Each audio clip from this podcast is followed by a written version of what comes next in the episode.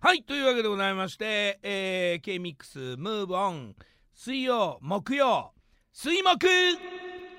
の、えー、バカボン鬼塚です水木の牧村和穂です。はいというわけでございましてはい、今終わった直後ですね木曜日、はい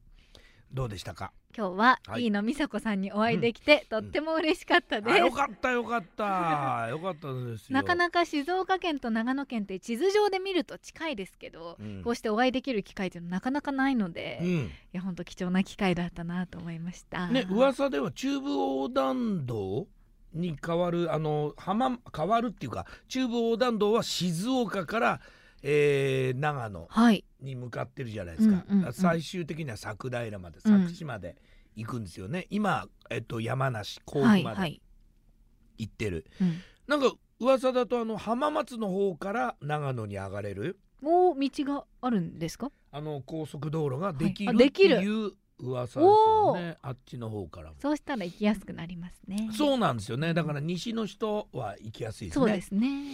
東でもまあまあ沼津三島あたりだったら、とりあえず静岡まで清水まで出てきて、はい、中房南道行けばそうか。長野は行きやすいですからね。うん今度は FM 長野さんにうおん邪魔したい気持ちあります、あのもう あの動いてくださいよ。ムーブオンの宣伝でえ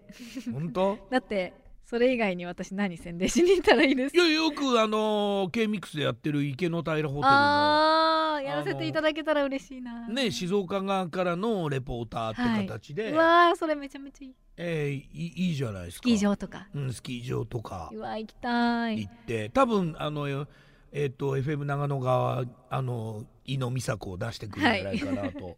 思いますので、いつかまた二人でお仕事できる機会を目指し頑張りたいと思います勉強になったみたいで本当によかったですは